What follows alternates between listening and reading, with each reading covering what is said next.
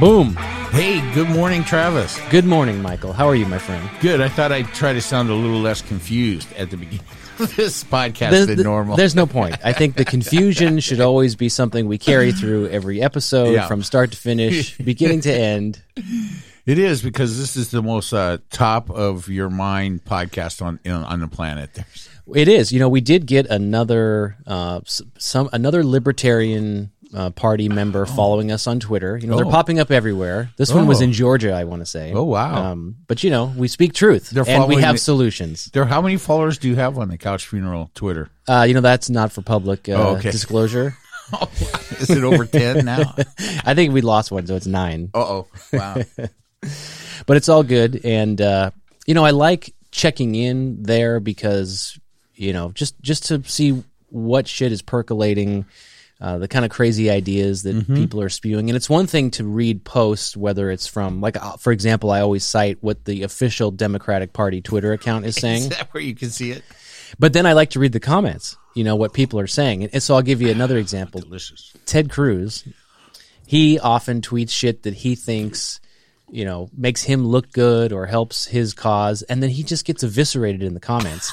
and almost every time somebody posts a picture of him at the airport when he went to Cancun on the Texas freeze, and he looks like extra fat, and he's Yeah. he's because he's not wearing his suit, and he's carrying his suitcase, and his Guts hanging out. yeah, Yeah, I, I the guy is like, isn't he the guy, the kid that got beat up in class or in school or I don't on the know. playground? I think so.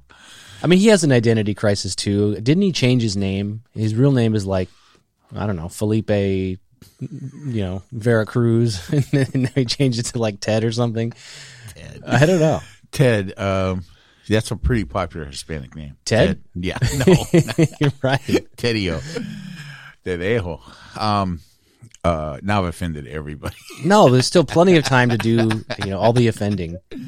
Yeah, it's early. Do you think that that's, uh, like on my cup, you commented here in my coffee mug, you know, fuck your sensitivity, as I have on my slogan here.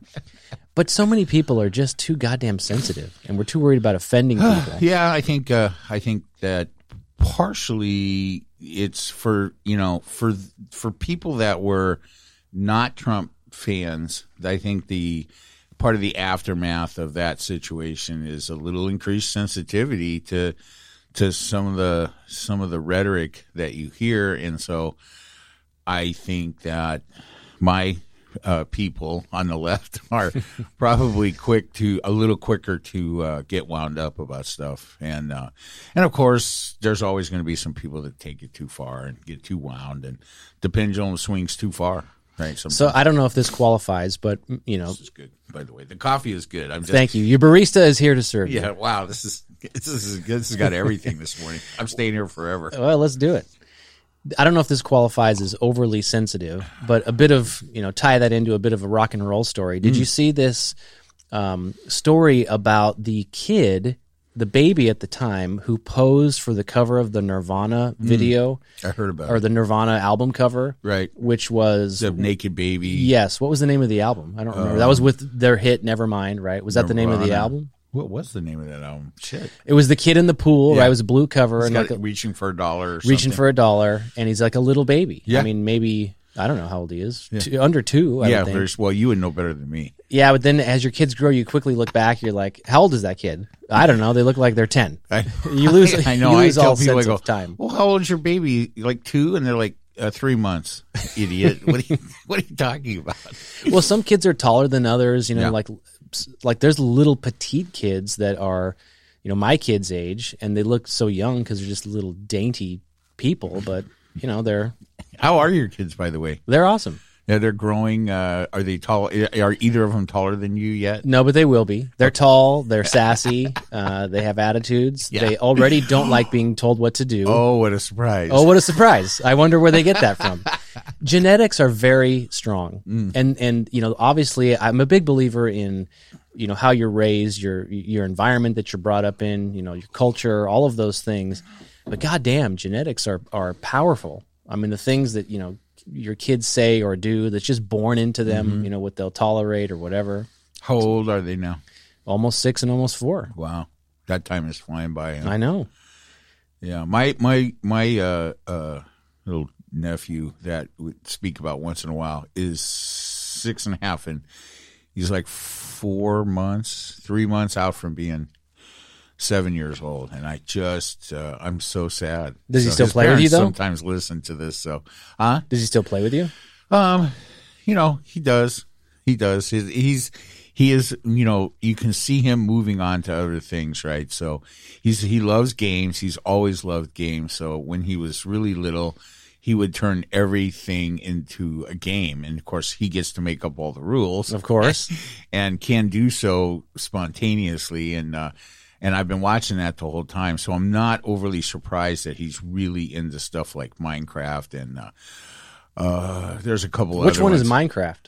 uh, Minecraft is this video game where you build worlds, you mine, you mine materials, and then use those materials to build buildings and, and worlds and things like that. What is like worlds? So like, if I am mining raw materials, am I mining it from the Earth, or is this like a fantasy universe where there's multiple planets? yeah, that's a, more than I know about it. Right. Um, there's a there. It's a large landscape, right? It's big, and um, you mine materials out of the landscape and then build buildings and cities, and there are things And you get to create the exist. rules. Yeah, well, there are evidently there are things that exist in in the Minecraft world that can eat your buildings or do what you have to contend with. So They have Democrats there too. yes, Democrats. This is I'm, it's it's interesting you brought that up. Uh-huh. It's so fascinating because I often think about this and and go all the way back to the things I used to say about this country where I would say, you know, we need a split and Republica and Democratica and you have your society over here and we'll have our society over there. Why you don't think that anymore? No, I still do. Okay.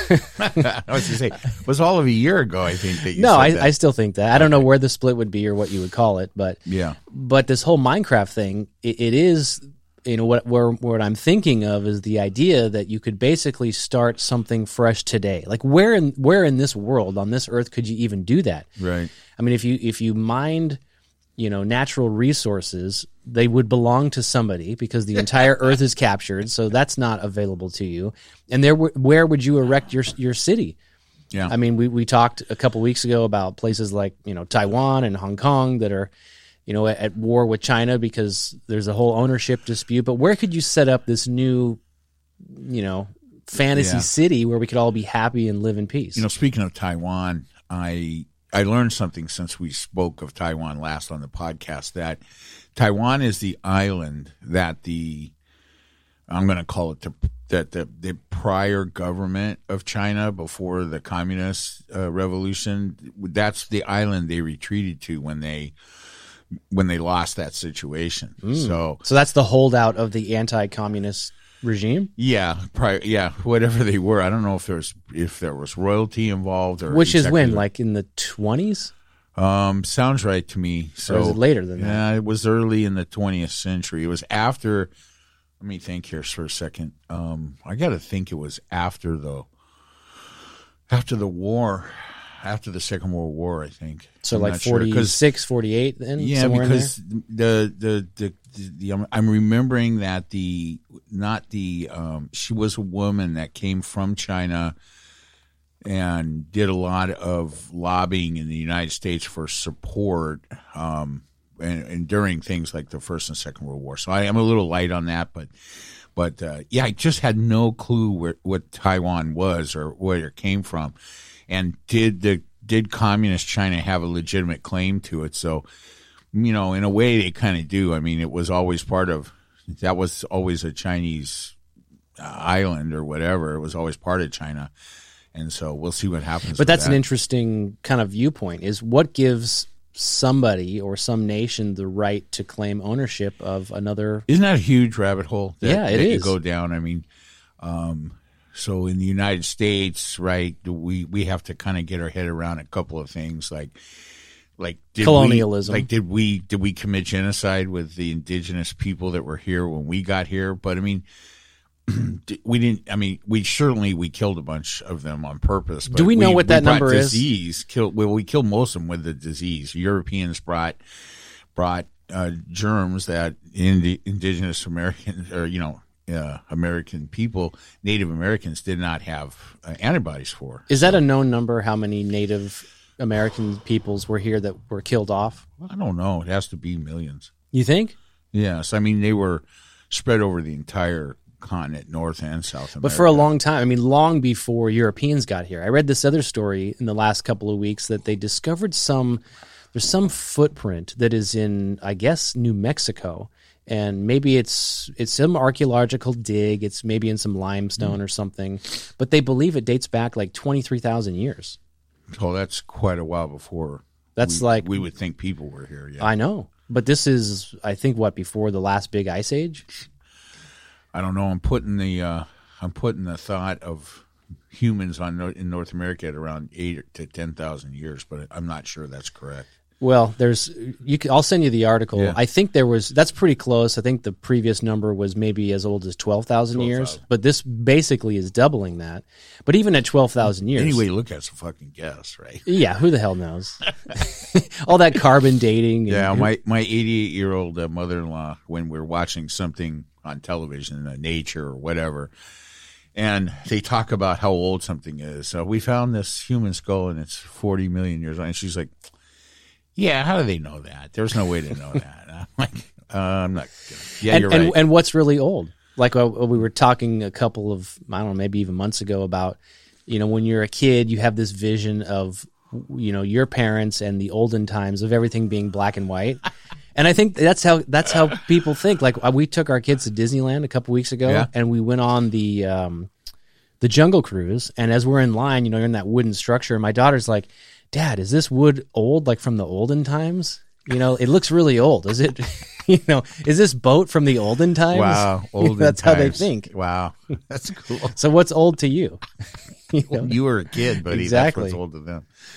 Wow. But so I mean, it- go back. This is it is a rabbit hole, but but it's fascinating. Where could you set up a new country, a new place that's on or within this planet, where you could, I don't know, be a vision of what the United States is supposed to be, right? This, you know. Melting pot, this place where anybody can come and, and be free and live free and live the way you want to live.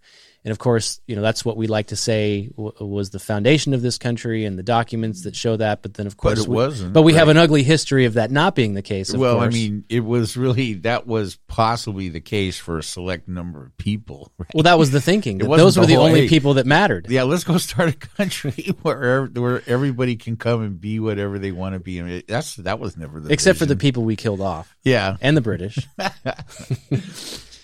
Well, um, I guess the the question is so then I mean you know what what so we feel bad. Maybe some people especially on uh, the left side of things feel bad about what we did to the uh, Native Americans that were here when our ancestors the Europeans came.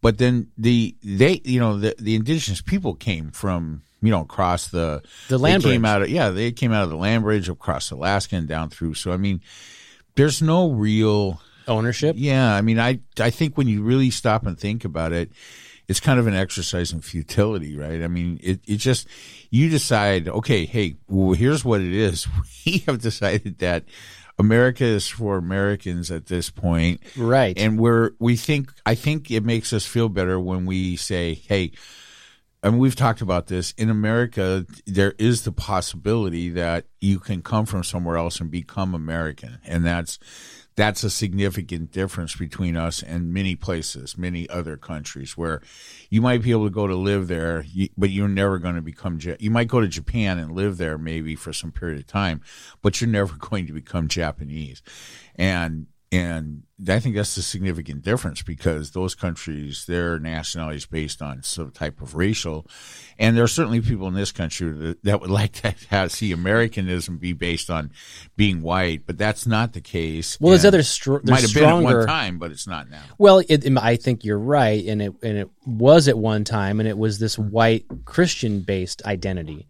But like you know, Japan that you referenced, they have a very strong cultural identity that is is I guess part of you know race is a part of it, but it's not the be all end all.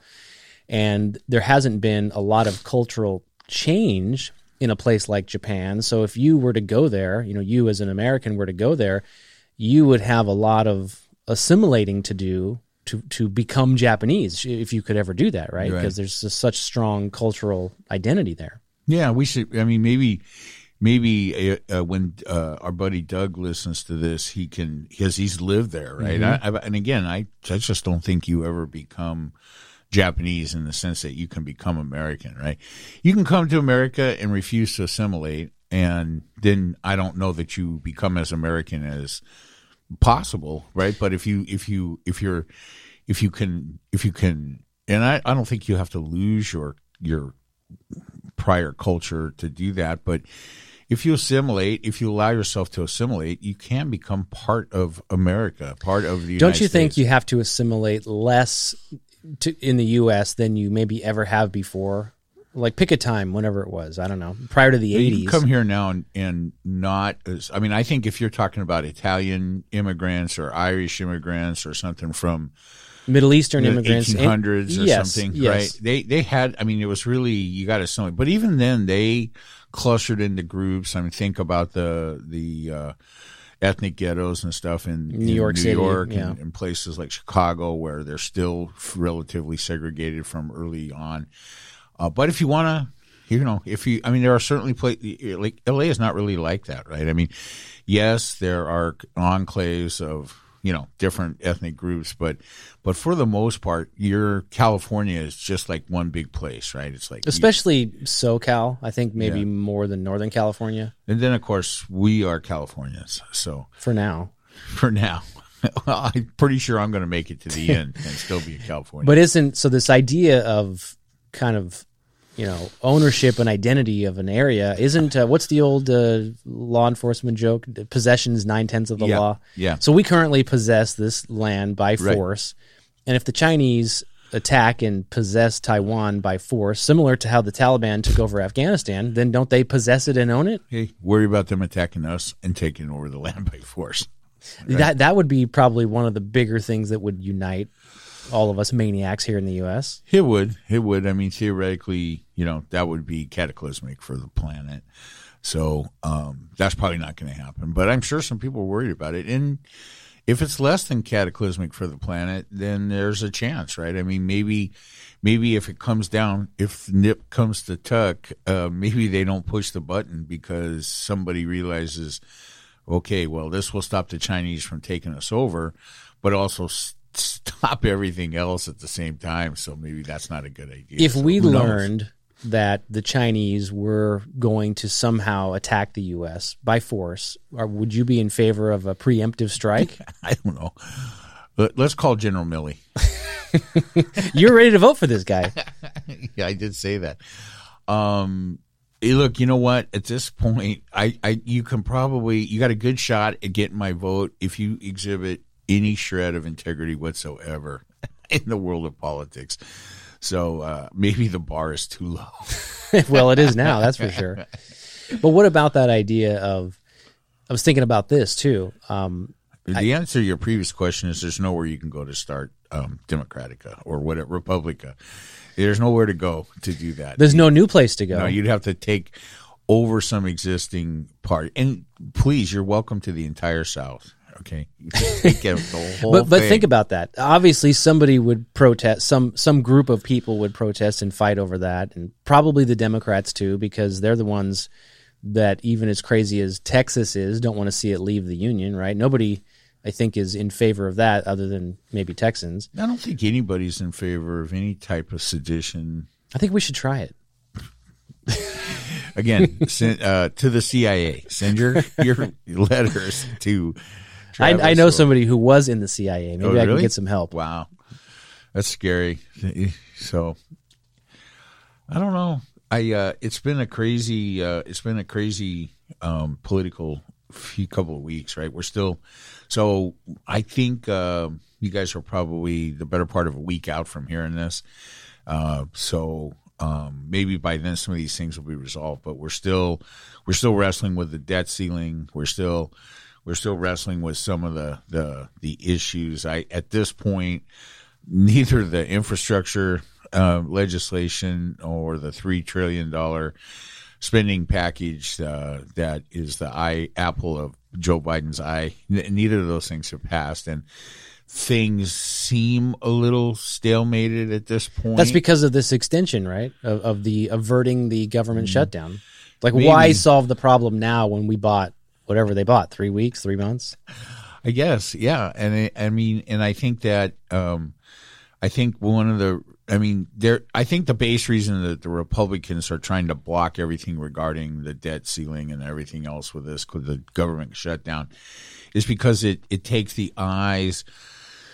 Here's the thing: the the infrastructure bill and the three trillion dollar spending package are are heavy public. Um, the fa- the public is heavily in favor of, of most both of it. those things, right? Most of it. Well, I mean, not all the public. Certainly, your your people are not. But, But even some of the aren't there like two prominent Democrat holdouts, and uh, the big one, the big issue is the price tag. In other words, they agree with the concept, especially all the infrastructure stuff, but the price tag itself isn't that their big sticking point? well, Manchin, right, and Sinema, the two, Right. the two, I can't tell if she's hot or not. not. Not. Um, she was theoretically some kind of triathlete or something. I just heard Oh, that really? the other day, so I don't know. Yeah, I, lately, whenever you see a picture of her in public, she's got sunglasses on, a scarf on her head, and she's trying to cover everything up with a newspaper because she's being hounded by people that are like going, "What the hell are you doing? Why are?" You know, Manchin is a little more understandable. Um, his whatever the state is he's from, Georgia. Mm, no, no, no. He's like New. Well, I don't know, but he's got a yacht in like New Hampshire or something. Yeah, something like that. So it's a red state wherever he's wherever he serves, and so that's his that's the problem for him. He he is afraid that he'll be crucified if he signs on to a three billion dollar spending spree by the Democrats. right? Um, Sinema is from Arizona. Arizona, and a lot. It's not really a, fully a red state. I mean, there are a lot. There are a lot of Democratic elected officials in in Arizona. So They say that you know Arizona was going more purple, and it, it went blue. Obviously, this last presidential Mm-hmm. election, but I don't know how how purple it really is. If that was just the Trump effect. I mean, they loved um, McCain, right? yeah. Well, was- I mean, what's the chance Kyrsten Sinema has some, you know, some actual, um, some actual objection to the spending that's not based just simply on the fact that she's worried about getting primary. but isn't she new? Uh, Like within the last, she took over for uh, like the that. Flake, who you liked. I thought. Jeff Flake? Well, Yeah. he was a Republican, I know. right? So she's not a Republican. No, no, no, no. But she he, she, she took take over his his seat? His seat. So that I mean, maybe that's the example, right? I mean, maybe because that was she's in a formerly Republican seat that you know she doesn't. She's just. I mean, I mean, is it possible that she's looked over the spending amounts in connection with these bills? No, and just, nobody can look it over. Well, I'm not even sure it's written out yet. To be That honest isn't with that crazy too? Like, it, what's the thing Pelosi said? Uh, uh, you know, maybe it was during Trump or something. There was some contentious bill, and she goes, "We have to pass it to know what's in it."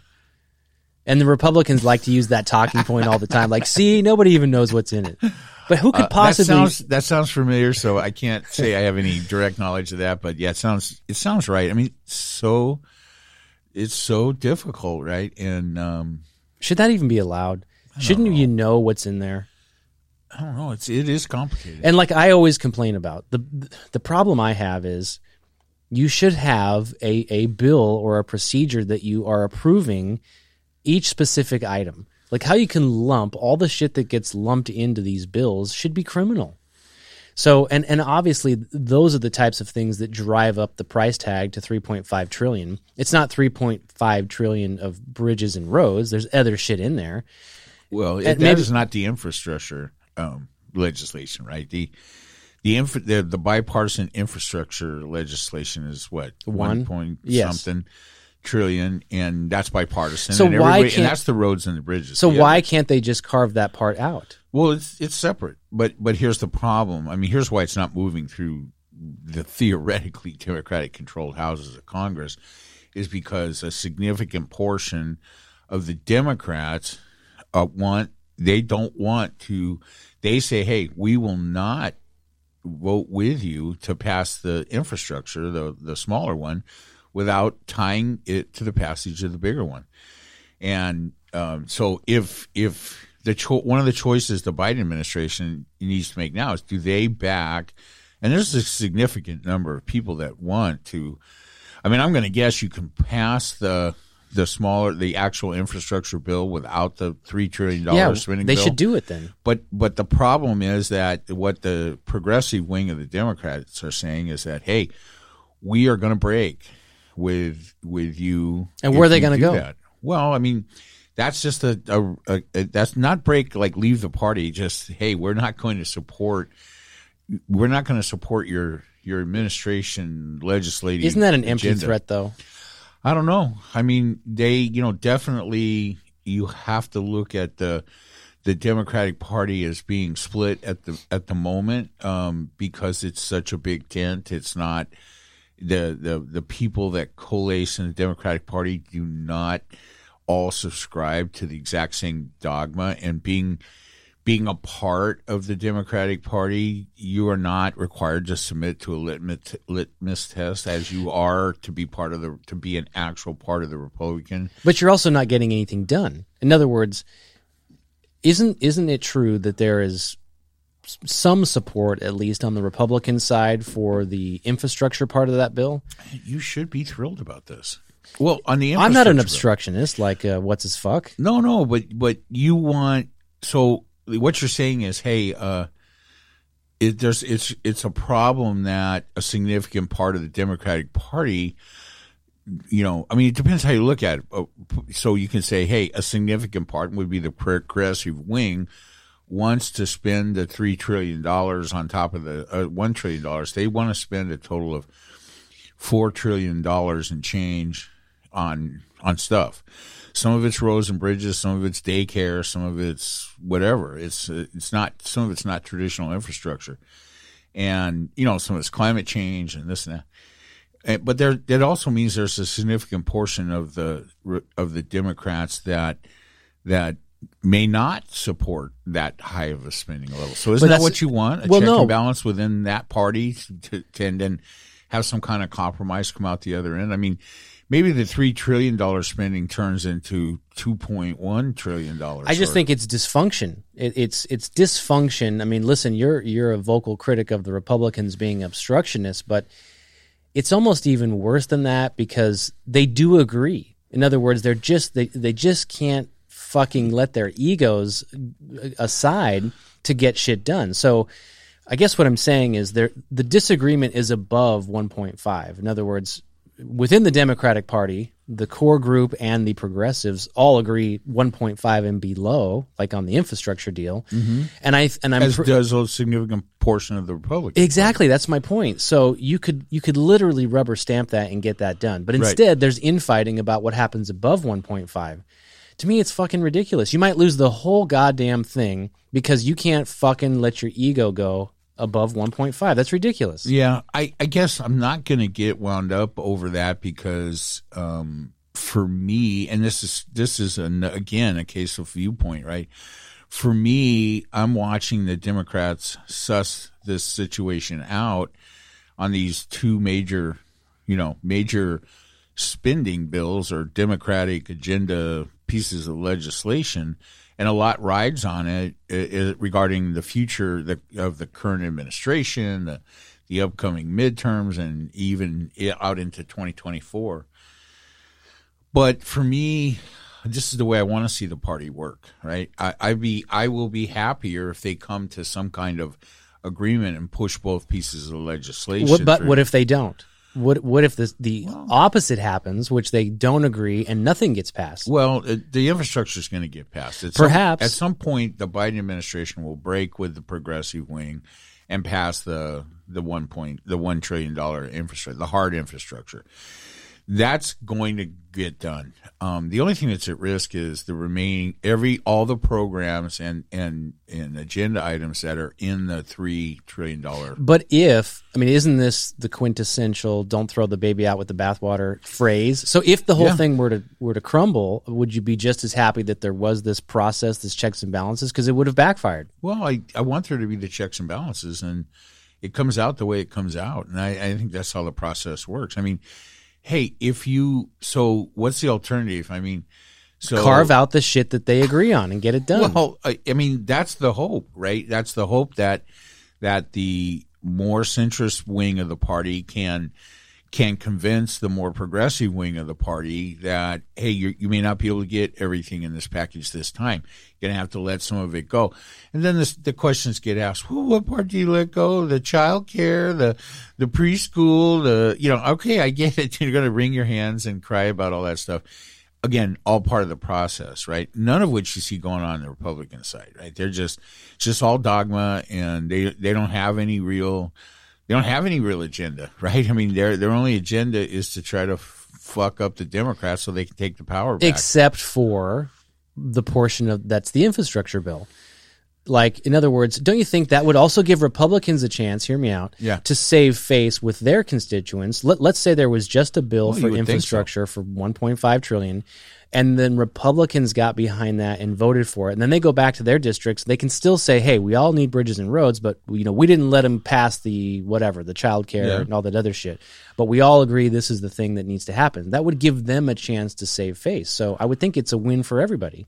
Well, I'm not sure I followed that. So you mean so if the if if the Democrats coalesce and pass the three trillion dollar No, if they carved out the portions of the bill that everybody agrees on, the centrists of the Democratic Party, the progressives, and even the Republicans could all agree on the 1.5 trillion, and they'd all leave winners. Here's the thing: I, I'm not aware of any portion of the three trillion dollar spending package that any part of the Republican Party has said they support. So, I think the choices are pass it as is, have the Democrats coalesce, and have all 50 senators vote for it, and drag along 10 10 uh, Republicans and get the whole three trillion, right?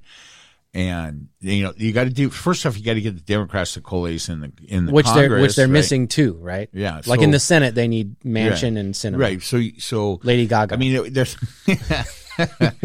yeah. So I mean, but I don't think that. I mean, ideally, yes, you would be hearing from the Republican side of things, going, "Hey, out of that one, out of that three trillion dollar, there's two trillion dollars of stuff we'll go along with," and then.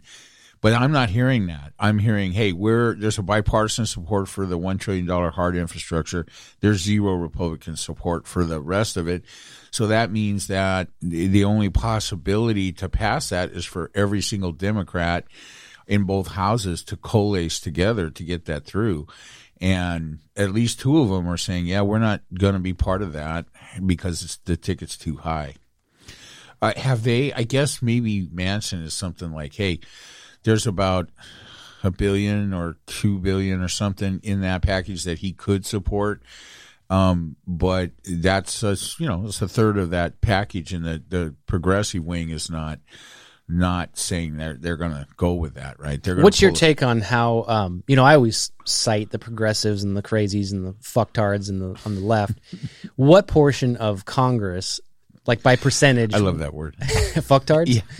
Yeah. I just I can't even.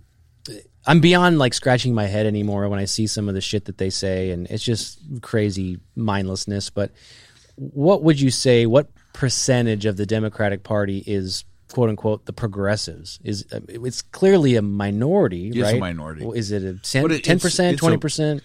Uh, that's, I think it's probably in that range. That would be my guess. I mean, you can probably, I mean, I think there's a caucus, right? So there's there's some amount there's some amount of people that identify as part of that progressive caucus, and I don't know what the number is off the top of my head, but I think it's a it's a. Uh, but here's the thing: in in a in a different world where where Democrats had a larger majority in both houses, they wouldn't have much power, right? They would be a fringe group that would be vocally expressing a difference of opinion with the majority, but the majority is big enough to do stuff without them.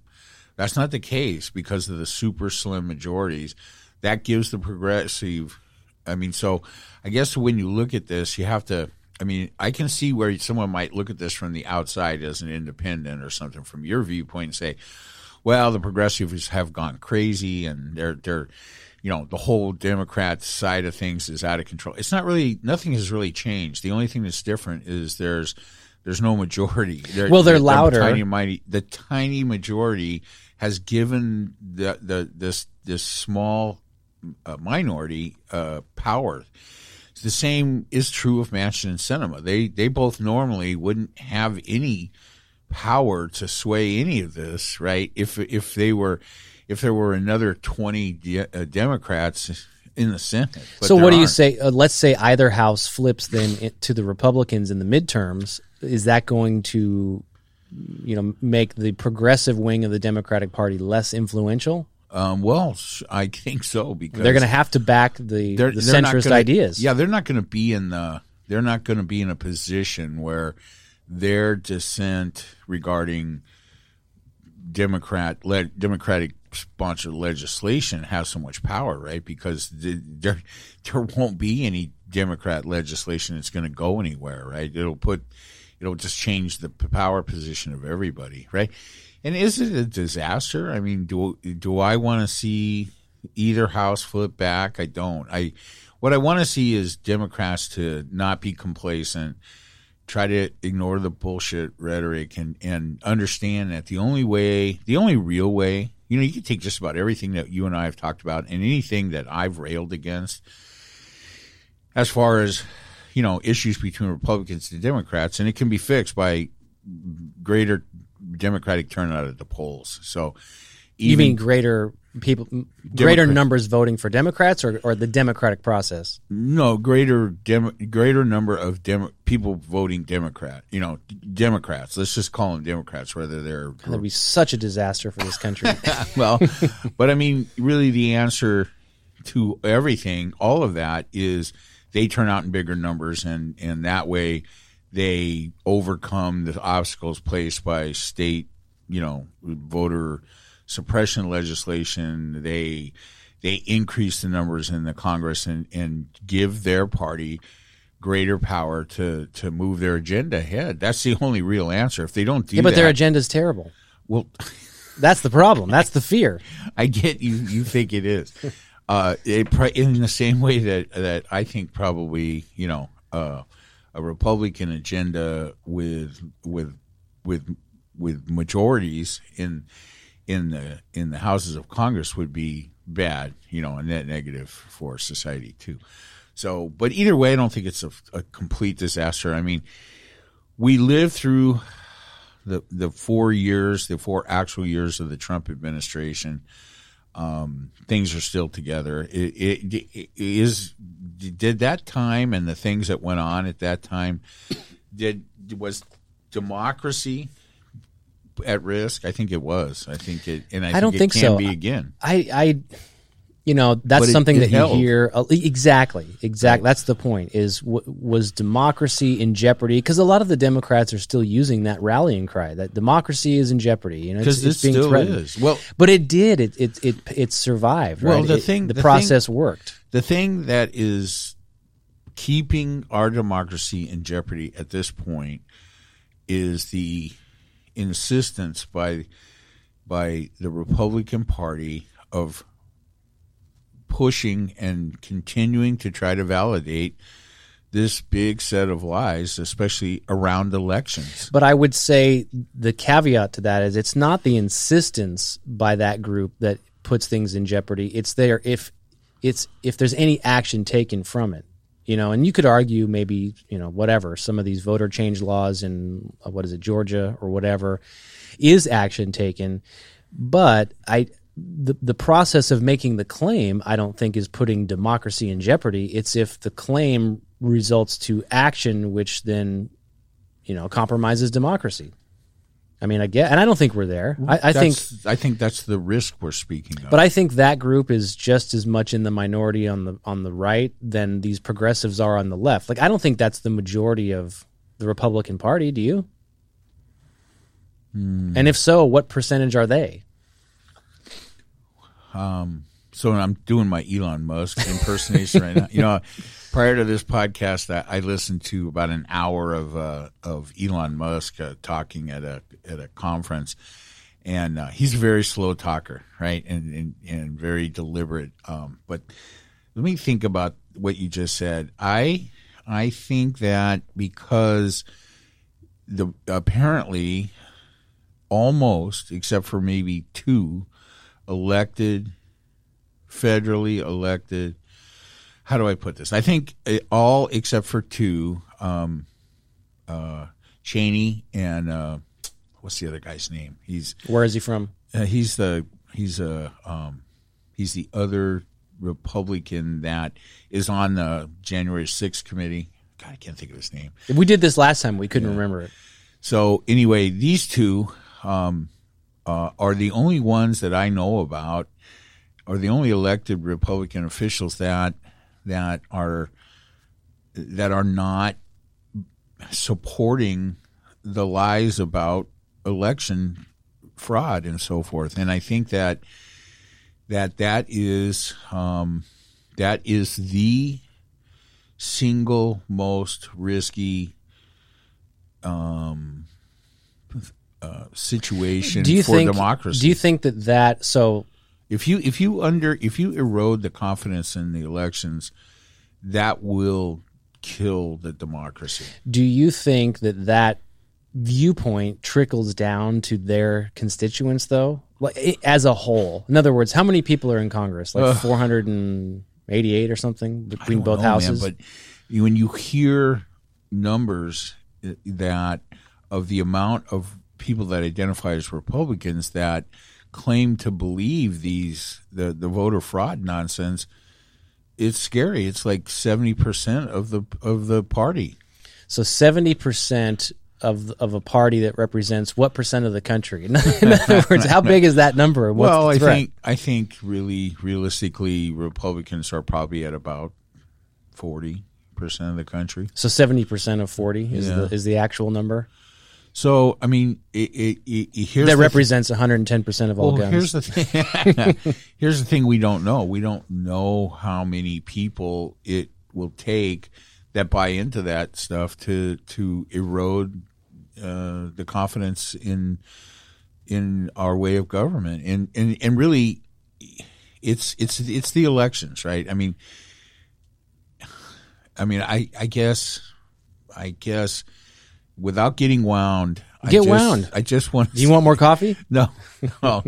um, I I just think that this is a strategic plan by Republicans to to try to take back and or maintain their hold on power wherever they have it politically.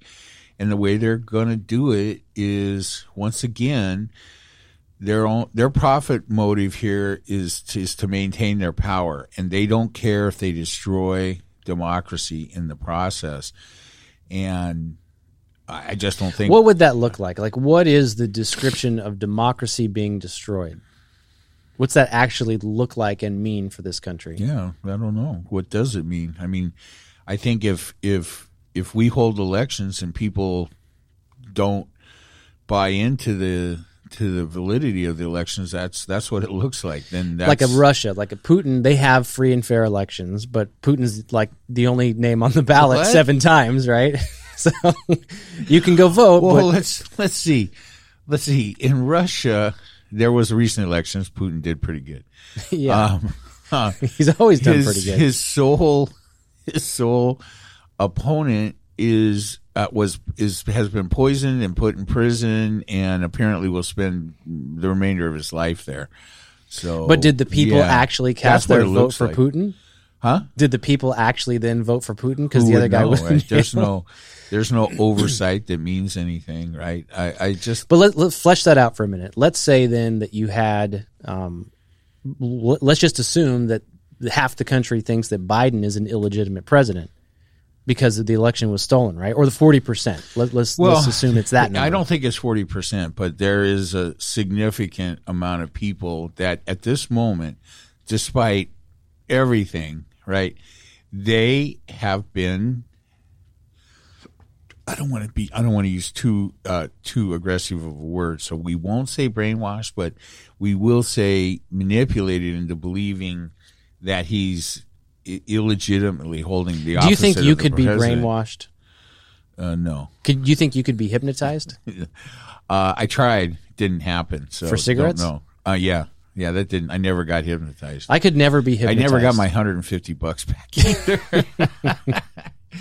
um, but I believe in hypnotism for the right people. You know, when I was uh, pretty young, I don't know, 19, 20 or 18 or 19, I think, I went to a hypnotist. Do you remember a, a hypnotist back? You, you probably, you're too young.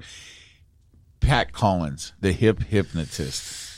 I don't know that name. She was on television a lot, and then she was in the in the nightclubs and stuff on the Sunset Strip. I mean, I went to see her up at the Whisky or someplace with a group of people, and uh, the girl I went with, not my not my wife, um, she was. I mean, we were young, so she was in relatively good shape. But she went up on, with a group of people on the stage, and she, the hip hypnotist hypnotized them into a bunch of stuff, and and part of that was, you know, to say, hey, you guys are all smoking marijuana, uh, so show us, you know, just you know, smoke your marijuana and show us what it looks like. Of course, the gal I went with was, you know, taking bong hits, right? So other people are like, looks like they're smoking a cigarette. Some of them didn't do anything because they never smoked pot. They don't know what it looks like. But then the the, the, the show took a, a little different turn, and so they bring two chairs out, right, and two straight back chairs, and set them with their backs to each other, and then then she tells the girl I was with, "You are stiff as a board. You cannot bend. Your body cannot bend, and this and that." And so they put her on a table and tell her that, and she, you know, apparently her body became stiff, and then they put the two chairs, one one right under her ankles and one right under her neck, the back of her head, uh, at the base or at the top of her neck, not the base of her neck, at the top of her neck, and then pull the table out, and she was rigid. And. That's just some David Copperfield voodoo shit. Uh, you know what? She was hypnotized. I mean, she didn't remember jack shit, and she felt like she'd had an eight-hour sleep. That's what. She was high. That was the. Well, you know, actually, we weren't, but, but uh, I. So I do believe it. My mother actually. That's just like mother- when we ended up on the stage at David Copperfield, and then we that was you, buddy. Not yeah. me. So I magically returned back to my seat, but the first thing they tell you is, "Hey, you're going to go through this little secret door." Right, right. it was no fucking magic trick. Well, hypnotism is not magic, and and But the uh, maybe the board trick in the chair was there some type know, of man. wire or something under her. she, you know, I think she would have known about it. Uh, uh, but So- the, my mother had hypnot was hypnotized when um, she had done hyp- had been hypnotized for a couple things prior to when I was born. But instead of using drugs for pain control, she was hypnotized during when she gave birth, and so, um, yeah. So you know, I've always believed in it, uh, but then when I tried to get hypnotized, it just wouldn't That happen. that's what I'm saying. Like I, I don't know anything about hypnosis Right. or whether or not it works, but I think to get into a hypnotic state, I don't think everybody can do that. You know, I will tell you that for me at the time, because trust me, to spend 150 bucks, uh, which is, I don't know, that's 10 packs of cigarettes now. That's Uh, like five grand today. I know. Um, uh, so I was smoking a lot. And so part of the getting hypnotized process was the hypnotist saying, this is for to stop smoking, right? You know, was deep breathing and, you know, concentrate on your breathing and this, and that. Well, here's the thing, right? My breathing was so, um, rattly and, you know, sounded like a, day, a dying person because there was so much phlegm and shit in my lungs it was so distracting I could never get hypnotized. So it, it never worked. Now, if I had not been in, so it was kind of ironic. The the, the main reason I wanted to stop smoking was because it was apparently I was getting emphysema or something, and uh, and the and the the side effect of smoking was the thing that stopped me from getting hypnotized. So. Anyway, I don't know hypnotism. Um, so, could I be brainwashed? Could I be hypnotized? by a political agenda. I mean, maybe I am already, right? Maybe I am hit uh, uh, brainwashed by the left. Is that your contention? I don't think you're brainwashed, and I don't. I don't think you could be. I think, um, you know, maybe you and maybe me and, and others like us have this kind of muscle memory that we uh, are used to repeating and and kind of living the values for which we have always done. but I don't think you could be brainwashed. I mean, I don't tell you something and you go, "Oh yeah, you're right." And you, know. you, you, you know, your instinct. I guess here's where I'm going with this: is your instinct is to naturally kind of push back, at least for a moment, to think about what it is you're hearing to process it, rather than just saying, like I always joke with you. My my Democratic talking points paper came in today, and here's what I'm supposed to believe for the day. You know, I think I think the way I look at that is that your whatever wherever your let's just take politics, right? Uh, Wherever your political views end up, I think it's it's not just a process of being hearing things in the ether of the media. It's it's some combination of of everything, and and it's certainly it's going to be what you hear, what you what you are exposed to, um, and then that has and then how that affects you. I think depends on what your basic needs are, what your internal. Well, I don't have a term for this. Your internal agenda might be right. What is it you're trying to? What's what what inside of you is is not at peace with things and is looking for answers, and then what answers do does does that internal dialogue grab onto and end up with? So um, I'm going to use my sister as an example um, because we're not really the same, but but in a lot of ways we're a lot alike, and we had the identical upbringing, um, but from two different viewpoints. Uh, obviously, How many years apart? Just 16 months. Okay. right. So so um, and I am in frequent frequent. We found uh, her and I have found a good way to communicate.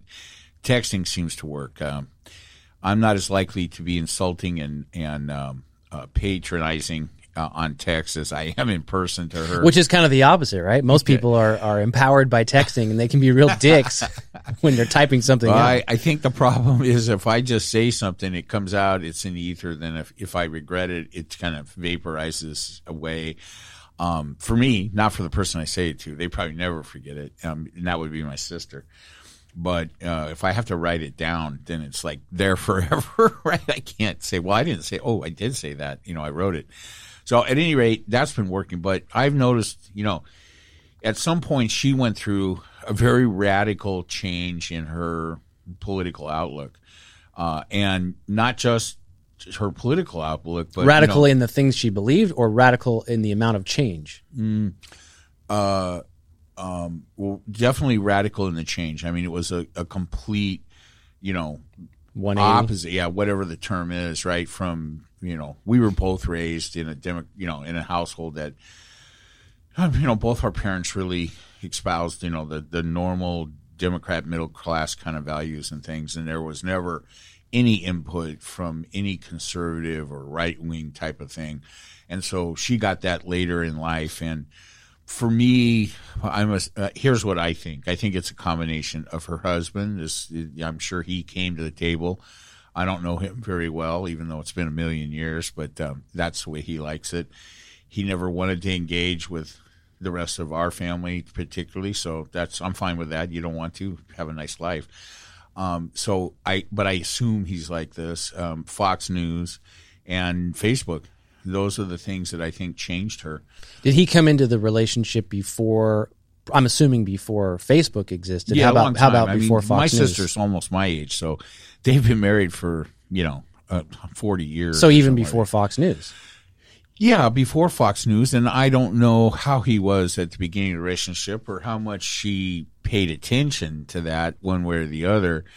Um, uh, but I think time, you know, and over time, and and they both ended up, you know, trying to run a small business. You know, they both work for bigger companies in their field, and then, um, you know, eventually he had to.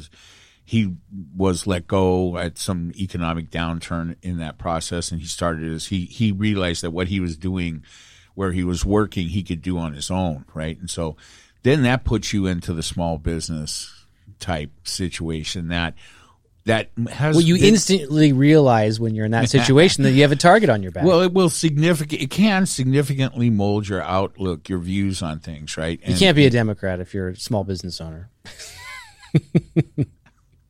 Is that what you mean by significantly impacted? Well, I mean, uh, you know, for them it did. For Yeah. hi- for her, it, it, it apparently did. And then I think it's the combination of of several other, you know, media, so, societal inputs, and I think significantly for some reasons that not worth going into on the air.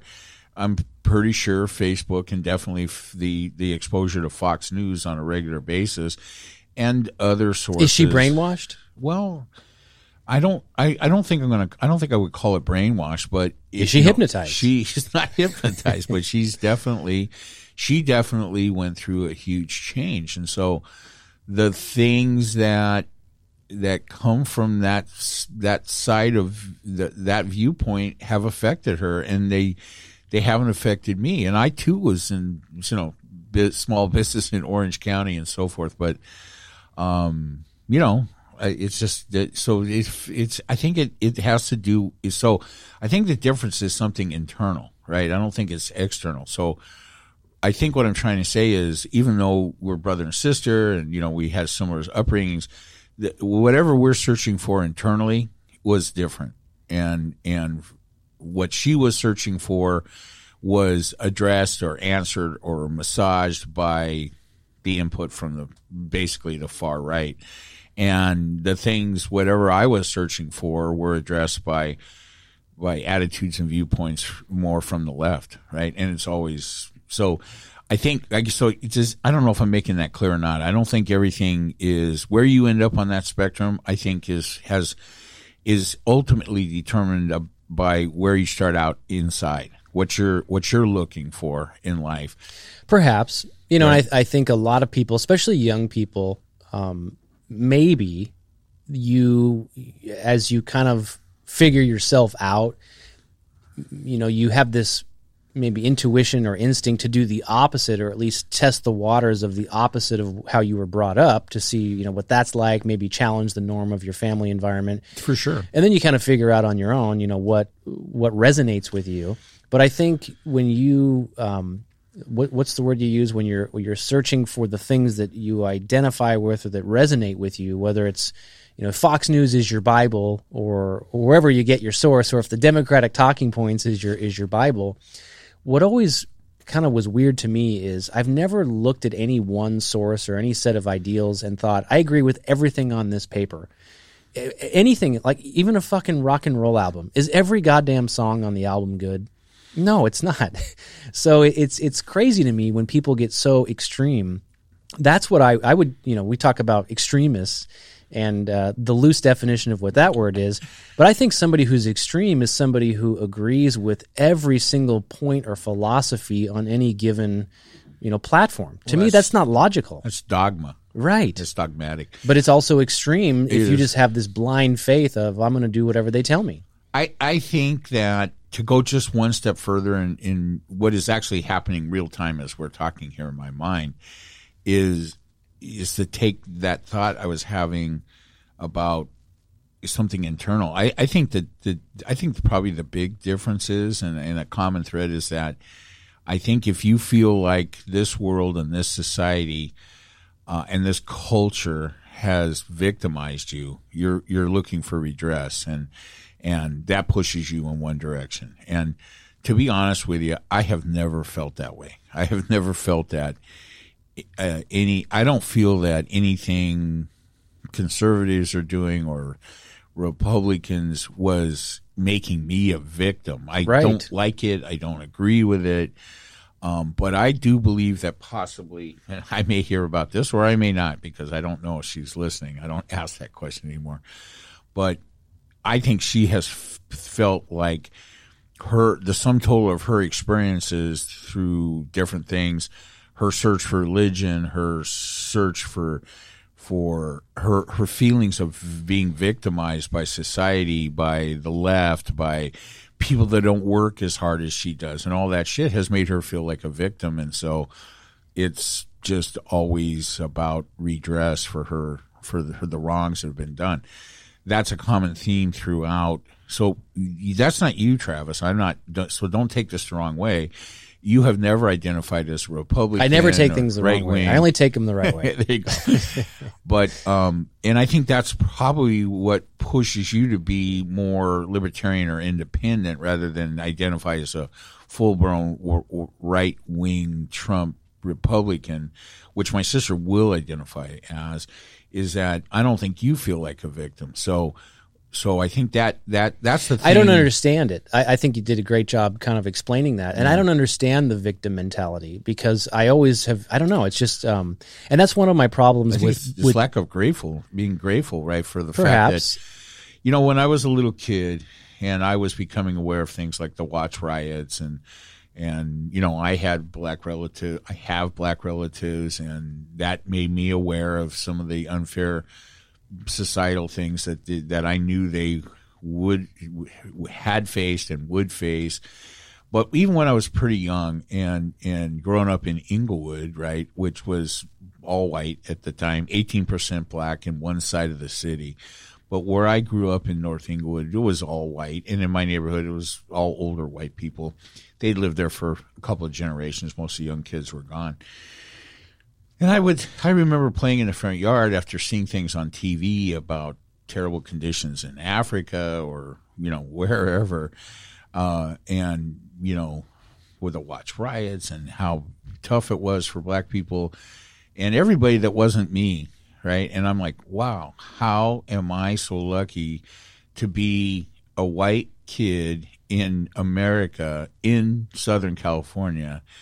where there is no snow, right? No fucked up weather, um, where I'm not, uh, you know, I'm not experiencing prejudice of any kind. I appear to have every, and we were not well off by any stretch of the imagination. My dad worked hard, and he had put a lot of money into insurance coverages, and out of a a fear that was created by living through the recession, and he wanted but what, to make sure. What, and what so, answers did you? What conclusions did you come to? Luck, just, just, luck, right? Just luck, and and and and because of that, I think I grew up with a feeling that I need to be particularly grateful for for all of these situations, and so I have never been on the verge of feeling victimized by by people that have less than me um, or that. But but on the flip side, then do you understand? Uh, so where are you going with this? That you had this empathy, you had this understanding of why people who weren't as lucky as you felt victimized, yeah. or did you just say, "Hey, I, it was the luck of the draw"? I can only assume that my sister did not experience those same thought processes or you know look at things and so when she grew into adulthood she brought some kind of victim mentality with her that made her susceptible to the rhetoric and i think that is what we're seeing on a widespread cultural basis. You know, without all the rhetoric and the hyperbole and the evil fucks from outer space or whatever that I tend to call these people, I think that uh, as much as they would not want to admit it, that, you know, Trump zeroed in on the victim mentality of a great deal of white people in the United States and he massaged it unrelentingly for his own benefit. And I know where you, there's know, no more to it than that. Yeah, I don't know. I don't know if he, I don't know if that oh. base necessarily felt that they were victimized. I think the messaging from him was you have the potential of losing your what your your seniority, your your representation of white America. But do you think you don't that think group he sent the message that that the reason why you're poor white trash is because these uppity black people and all people of color are taking over the United States and taking what was should have been yours away from you?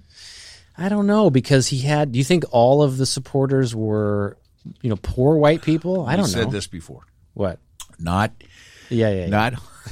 not all Trump supporters are white nationalists or whatever. you know the saying, right? But all white nationalists are Trump supporters. I so yeah, no, I I, I think that I, I don't even know that that's an identified situation. Just looking over for me from my viewpoint here. Yeah. It appears to me, you know, as I've tried to, to understand what causes people to end up in these positions and, and with a little bit of, you know, with a little bit of, of exposure to people that have gone this other route in my own life, um, I mean, these are the conclusions that I'm coming to because for those for those actual people, right, that I know that some of this is based on, they're good people, right? They're they're good human beings. They're not they're not looking to hurt anybody. Um, they're not they're not using, but they do they do appear to to so let to, me let me ask you a question. everything through the lens of I'm a victim. Let, let me ask you a question then. Is it your belief as as you're saying all this, I'm kind of thinking back to last week we were talking about the Facebook thing and increased regulation and Right. maybe another word you could use is protection. So do we philosophically do you think we as a society owe it to these types of people to provide additional protection against brainwashing if you will or influence because mm. they're they're they're susceptible to this type of influence? Mm, I don't I don't think that's where I don't think that's the thing that motivates my opinion about specifically things we were talking about in the last podcast and regarding Facebook and I mean, I thought that you're, you guys all need to know that Travis names all the episodes, right? And I'm good with that because his names are always uh, really good. And so the nanny state was the name of the last episode because that was kind of the Facebook hate hour for me. So, or hate Facebook t- hate two hours for me. Um, so what motivates that? I personally, and just I'm hearing myself think it in my mind before I say it. So Okay, let me apologize for it. Yeah, if this comes out sounding egotistical or something, uh, for me, I think it is just the underlying injustice. I don't really, I'm not really on a mission to protect people from Facebook. I just think that the the the the wrongness of how that company is conducting their business It's a moral issue for you. for I mean, yeah, I mean, here's the thing. I don't like it when public figures lie to us um, on purpose. Um, look, if you tell a lie because you just have wrong information, maybe that is not so much a lie as it is misinformation or an untruth because you have the wrong information to draw your conclusion. But when you have the information and you still tell a lie, then I hold you responsible for it. And there isn't much you can do. I mean, murder, mayhem, rape, uh, you know, I guess that's those are worse. But in general, in you know, for a public pers- personality, someone that talks directly to the public, has interacts with large segments of the public, makes their money off the backs of the public, when they lie about what they're doing for only one, you know, on purpose, then yeah, I rail against that. And I don't feel. I don't feel a need to protect people from it. I feel a need to bring those fucking assholes to justice, right? So I, I, you know, I'm not in. I mean, that isn't that what maybe sometimes motivates people to get into, you know, justice as a career or law enforcement or, you know, whatever. I don't know. It's not. It, it's not motivating me to become a police officer, but, but just in general, I, I want to hold those people accountable for for when they lie. That's why I hate Donald Trump so much. Not because I feel the need to protect anybody from him, but because he's such a fucking liar. Yeah, so l- let me just expand this a little Yeah. bit and, and just maybe the 30,000 foot view from a philosophical standpoint. If Trump told every lie that he told and nobody believed it, like he literally, his base was like, oh, there's Trump again, telling more lies. Nobody believed it. It will be that way. Uh, right. And I think the same thing with Facebook. Ultimately, they will be non influential. I think they're going to go away just because people are going to outgrow the need for that platform. But it's really kind of a two headed dragon here because one is the moral issue of, you know, like you said, what, what information is being shared? Can I trust you if you're telling me that you've, you know, built this airplane with safety features and then you really didn't and, and we crash and I made my decision to get on based on your safety record? That would be bad. that would be bad versus me saying i'm never going to get on that plane because i know you have a bad safety record and i you know I mean, if I if you want, I don't want to dig up anything from the past, but in your some of your previous logic, I I would take it to a conclusion regarding plane safety and and if there's you know if you are afraid that the plane might not be safe, then isn't the answer, according to the previous logic, that you never get on a plane? Yes. And I, and I stand by my logic. And I'll give you an example. I haven't been to South Africa in a while, uh, but prior to COVID, I was going quite a bit.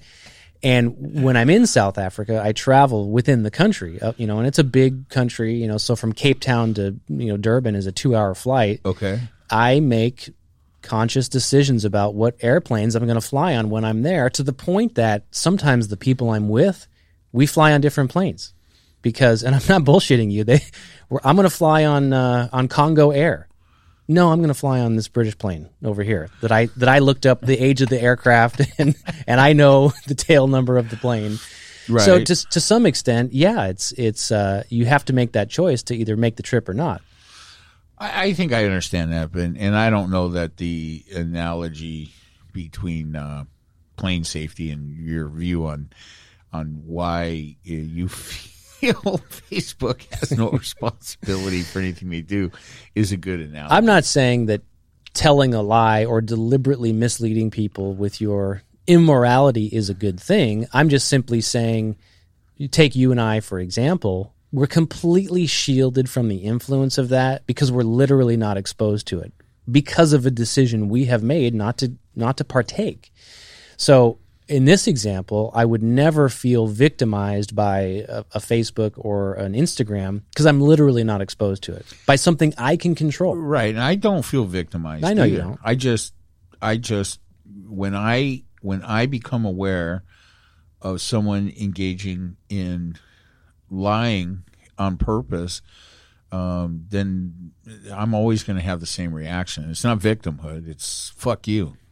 Yeah, no doubt. And that that to me, so like I, we, I brought this up before. What what always just boggles my mind is why people turn to government for their solutions to problems. So let's say you are you, you're someone who feels victimized, and you brought this up, you know, but Yeah. but you feel like okay, the only person or the entity that can solve this problem is the government, and I, that just it confuses the hell out of me. I don't know why anybody would do that, and not to get into specifics of you know the right does this and the left does that. I just I would never turn to a big juggernaut like the U.S. government to solve problems, and and maybe more people do. Maybe if they do feel victimized or they've they've never you know done anything on their own made decisions on their own i don't just mean in business but if mm-hmm. they've never seen tangible results of some of choices they have made other than choices that have been provided for them maybe that's why they gravitate towards things like government Maybe, and I, I don't think. I mean, listening to you put it that way, uh, I don't have any negative reaction to the thought that, y- you know, your outlook is, hey, I don't really look to the government to handle problems, and um, I don't, I don't disagree with that at all.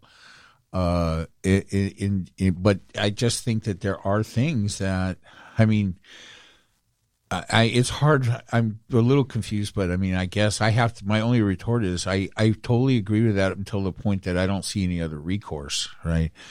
So, um, democratica and republica well, I, I, I thought of you uh, in the last couple of weeks i read this article from andrew yang yeah. i don't know if you Oh, saw it and- but yeah, go ahead. Okay. You reminded me of something I forgot to bring up last week, but I'm dying to talk to you about it. Go All right, ahead. so he writes this article, and I don't know much about him, obviously, but he was a, a, a previous uh, candidate for president on the Democratic Party, and then he r- most recently ran for was it the Mayor. mayor of New York City? Yeah. And his big thing was, I believe, he was a big proponent of the universal basic income, well, that's his thing. major talking point. But he wrote this article. I saw it on it was my Apple newsfeed in the last week or two. That he was basically saying, and, and it got me thinking about the whole conversation we had about the gatekeeper, and you know who controls the the, the gatekeeping process, and and ultimately the the candidates that we have for president. And he was basically saying that, hey, uh, these are like just you know power hungry people that get drunk on the celebrity of running for these high offices because and he went into detail about a typical mm-hmm. day in the life of just being a candidate from the makeup being applied to every you know TV interview that he did and, and cell phones being handed to him every 5 minutes saying you, you know you're on this call with this person and then next you know you're on this call with that person.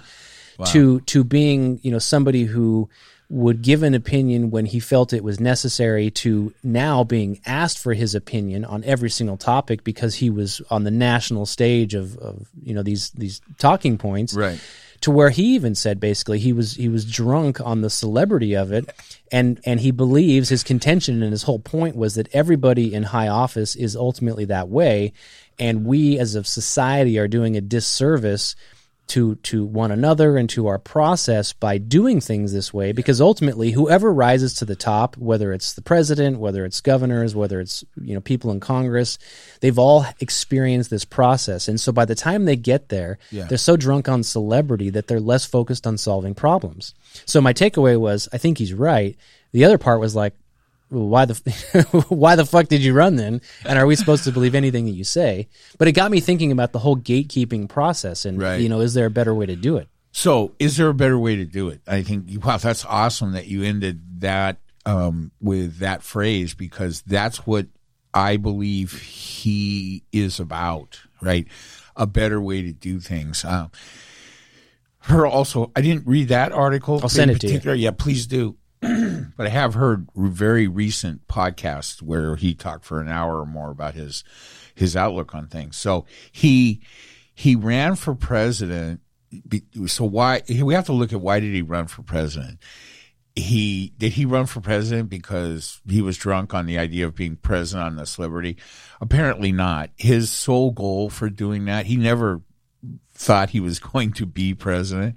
His sole goal for doing that was to bring univer- the idea of universal basic income into the mainstream political conversation.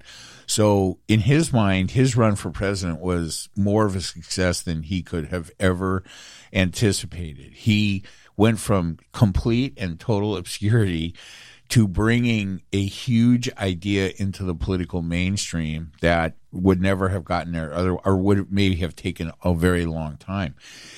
Only then to go on to see through the pandemic and different things after kind of softening up people for, to this idea some examples of variations on that theme such as the the money that we saw as stimulus and so forth from the pandemic. So, um, many millions or billions of dollars have been distributed to the American public since his run for president, and it's all basically universal basic income. So interesting, um, but I don't think he's planning. He's never planning. I don't think he's planning on running for president again. No, I don't think so. But then he ran for mayor. And so the question is, well, why would you run for mayor? His one big idea, right, is universal basic income, which is not something, is something that a president or the federal government could make happen. Excuse me. But the mayor of even a huge city like New York does not have, there's no budget to provide universal basic income for the citizens of New York. So his big idea didn't get any traction in, in, Yeah, as a I- mayoral candidate. I don't think. I think ultimately it's to me that idea is kind of the same as remember Herman Cain, the nine nine nine tax plan. that was his one big idea, and of course he went off into obscurity. But well, and then he died of COVID. So but there were other. thanks See, I, I thought. buddy Trump. Yeah, I thought uh, Yang was a California guy. He so here's the thing. He has a new thing, which I don't know if you've heard about or not. Um, that he is starting a third party. It's called the Forward Party. It's not right. It's not left. It's forward.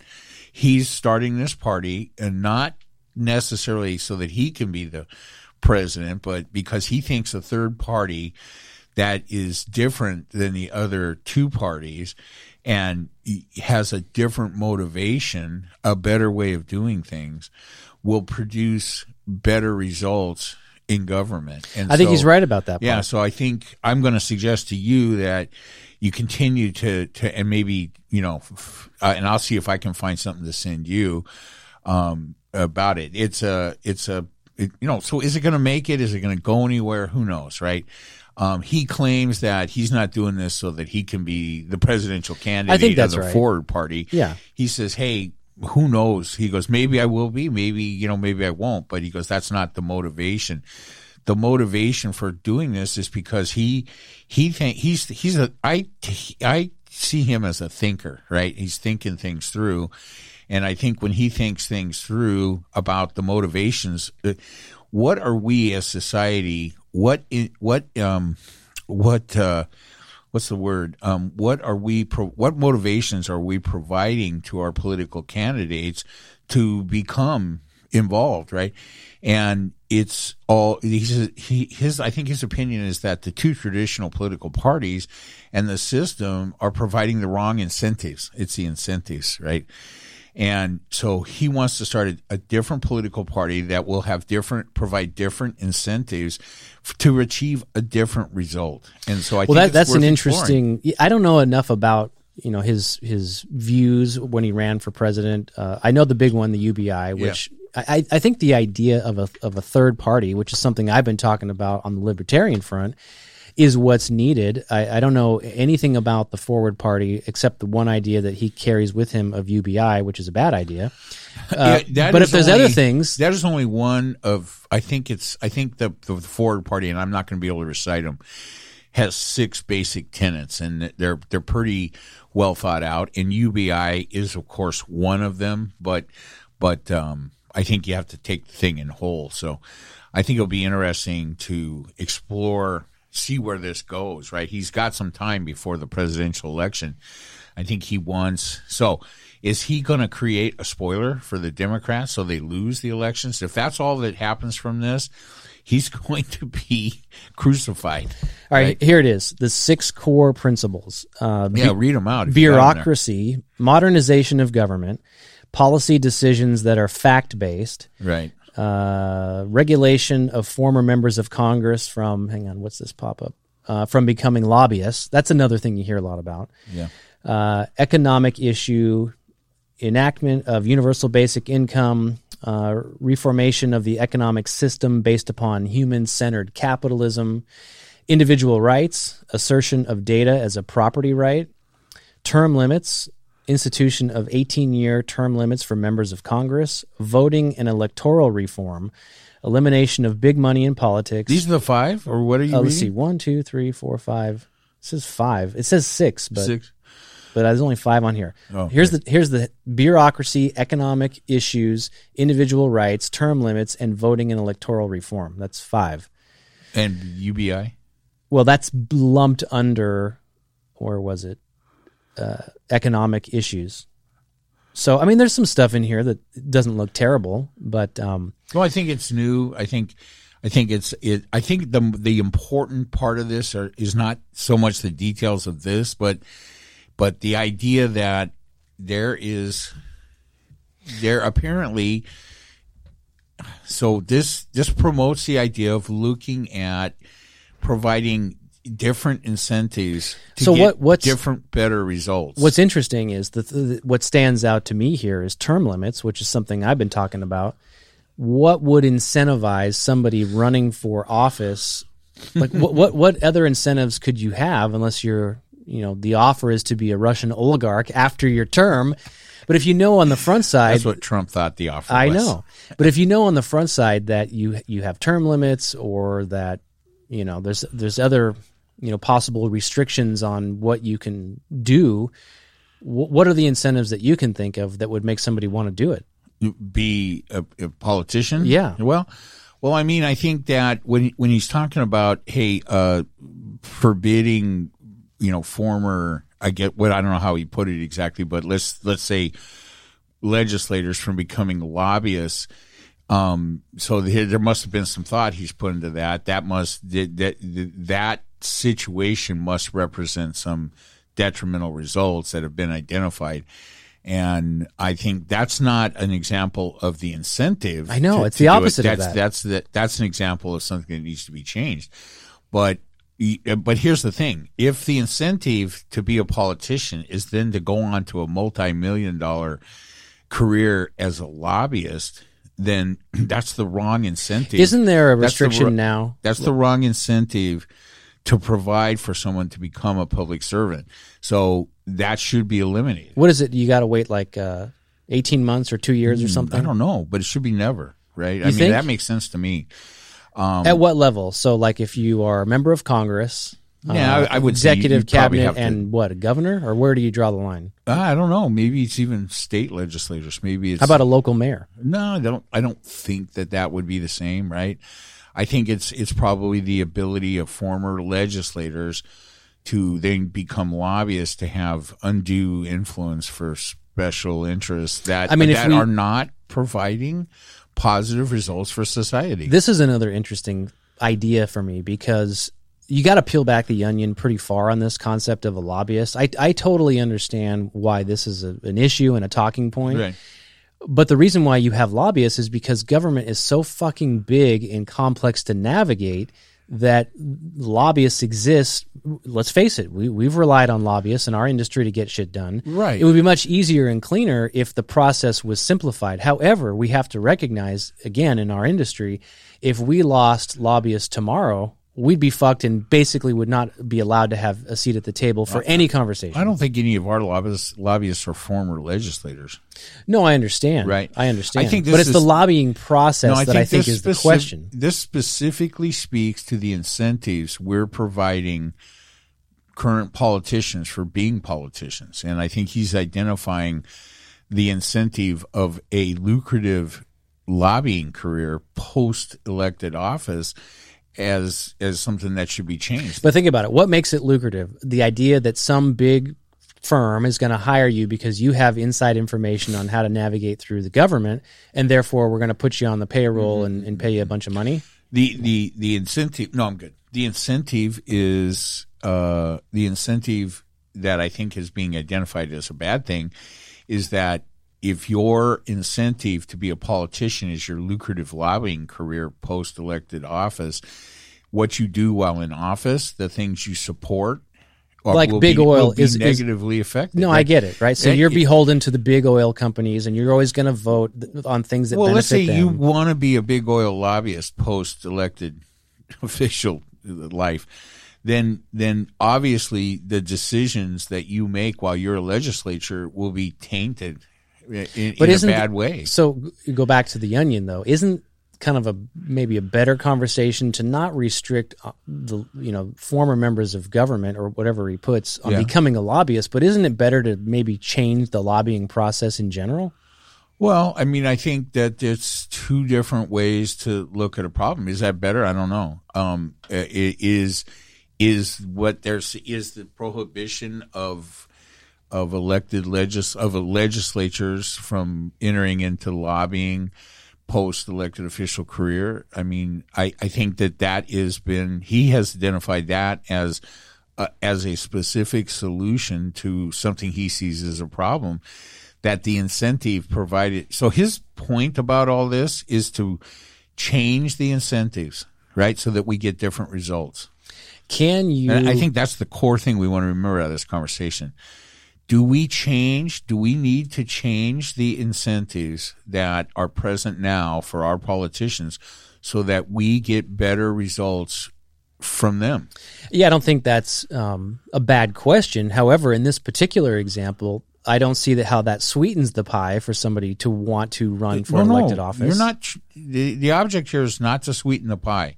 The object is to identify incentives that are that are providing No, I get it. bad results. I get it. and then and then change those incentives. how how perverse Well, of maybe a it's problem. the word incentive. I mean, I, I don't think that w- I don't think anybody thinks there's a shortage of politicians. It's just that the politicians we end up with are bad because of the incentives Well, that that's- bring them to the table. and that is you know it's casting a very wide net you know i have no knowledge about how widespread that really is. In other words are, is is the claim here hey you have we're electing bad people because they believe you know they're going to they're going to make bad choices as elected representatives because they're beholden to the big companies that ultimately they're going to go be a lobbyist for after they serve. Is that so how widespread is that? It's just one one problem that he's identified. no i understand it the bigger part of this that that you'll find out when we learn more about him is is and it's not identified in those those five or six things regarding the forward party the other um the other big part of this push for him is is completely open primaries nationwide every state so that you no matter so so that you can vote for any candidate you feel is correct for the office regardless of their party affiliation that is an incentive right when when you can only vote when you have to register as a democrat in a in a state with with that kind of a primary that doesn't have open primary then you are limited to only vote for the democratic contenders for that office so what he's saying is, hey, you have to eliminate that completely. We have that in California, right? I'm trying to remember, right? I, mean, I think it is. Um, I know we have a primary. Is it open? I'm not sure, or what they call jungle primary or something like that. Um, I think that's that's one of his main core things that he's advocating is open primaries, and the Forward Party, he says, will be supporting candidates and politi- politicians nationwide that support open primaries and he, he feels that that that we need to move that to be the the national norm. Open primaries within each state. Within each state, right? That makes right, sense. So that so that candidates are not so that it's so what he's trying to do is eliminate this this fierce litmus test uh, allegiance thing you have to go through to be in either party, right? You you you're it's not as bad I don't think on the Democratic side, but trust me, you, there's still a litmus test, right? You have to be in favor of certain things, and he's ultimately tearing down the gatekeeping process. I think to some degree because I think he he has I think he feels that it has become seriously flawed in the gatekeeping process of producing instead of keeping the bad contenders out it's producing only bad contenders and so i find the whole concept not i don't know enough about it to say i support everything about it or but I love the idea. I love the the concept. I love the approach, right? Because you and I have talked about this a lot, right? It's the the system is broken. And one of your ideas to fix that is Democratic and Republican. so pretty radical, uh, you know. But one of my seditious, w- w- one of my other ideas is is uh, around voting. I mean, I've I've said multiple times there shouldn't be an election day there should be an election deadline that you say well, exactly. you know, open the election on this right. day. You have until this other day to, to cast your vote. Absolutely. It should be as easy and open as possible. It should be we should have electronic forms of voting. It's 2021 well, for God's sakes. Let's well, figure it out. Because your motivation is to get more people to vote. Yes. Right? The the Republicans' motive and the Democrats' motivation is to get more people to vote because all the statistics and for Democrats, them, let's be honest, well, and Republicans want more people to vote for Republicans. But Republicans don't want more people to vote because they know that they won't win that battle. That because yeah, when that happens, that always skews to the Democrats because there are simply more Democrats, of course, and right. and so that becomes a function of right. But I think tactic. For, for you, in in probably for Yang, my guess is that the idea is to is to have more people to, to vote, and another way to get more people to vote is to open up the process with open primaries so that because right now listen if you are a republican and you don't like the what the the plat the the if you're a republican and you do not agree with a current republican uh, policy, right? If you right now, if you make that known, the primary process in most of the red states will be used to eliminate you from the from the mix. So you're saying this this proposal helps Republicans as well. It helps everybody. It helps politicians support policies because they're good policies, not because they hit the mark on a litmus test for dogmatic allegiance to the Republican Party or on the Democrat side, right? What do you think he means about assertion of data as a property right? Well, um, I'm not 100% sure, but I think we've seen a corruption in the last few years of, and he talks about fact based right. stuff, right? Mm-hmm. So I think that is just simply um, uh, that is probably in response to the fact that another part of the Republican strategy has been to denigrate the idea that there are facts that some things are true and things. But there's also alternative facts. yeah, right. so I think that uh, I mean. I mean, I anybody that doesn't support that is not seeing the picture right. I mean, because there's no fucking such thing as alternative. Do you really think outside of the Trump era that there's a, a battle about facts? Is it more about the battle of what to do with those facts? You know, which you're at the fork of the road. The fact is there's a fork, and the question is which way do we go? You know, right now, um, this guy's name is Gomar or something like that, and he's a senator or or or a congressperson or something. He's I just heard this uh, on the news the other day on on a Democrat on a MSNBC, I'm sure, or could have been CNN, that he's he's already talking about some evidence that that 60% of the votes that will be cast in an upcoming election in 22 w- w- will be fraudulent. Who is he now? He's he's a He's- Republican he's guy. a- yeah, he's Republican. Gomar is his last name. Uh, so what evidence? What evidence? Gomar. anyway, What he- evidence has he provided No, to it. Substantiate that claim? He is not providing any evidence, right? So he is part of the Republican disinformation, fraudulent lying about elections to denigrate because he's likely to lose this election in 22. And so he is attempting to invalidate the process i- i- ahead of time. But how does that actually help someone like him? In other words, if you're basically saying that the elections are fraudulent and this process can't be trusted, even your supporters, they're going to be left with what decision? Hey, how do I vote for you then, dude? Because you're saying this is an, an invalid process. How does or, that or does it motivate them to spread the lie even further? Let's say they spread the lie. Support support more restrict more restrictive voting laws that will favor the Republicans only because that's what that means. But there's no logic if if you're saying that this process doesn't work. Why would you participate in the process? I, I think the idea is to motivate. Or are they hypnotized? I don't think, Yeah, I think the idea is to motivate Republicans or conservatives or whatever to to support vo- vo- voter suppression laws and to make the changes in in state voting uh, laws and regulations that will limit the ability of, of the Democrat electorate to, to get to the polls. Uh, because anything they do in that process but even makes it better for them. But in a lot of these states, it's not the voters who are voting on those laws, right? Isn't it their state houses that are proposing legislation that they're passing, and then their governors they do are? if they don't have support, right? If the if if the if the if the conservative or right wing or Republican uh, talking heads aren't whipping up their base to communicate to their legislators that they support more restrictive voting laws, they won't do it. So, or, or vice versa, if they want to do it, if the state legislatures, legislators want to do it because they know that will benefit the Republicans in the upcoming elections, if they are, if they are not hearing the public tell them, "Hey, we don't support this. We don't believe that. We don't want you to do that."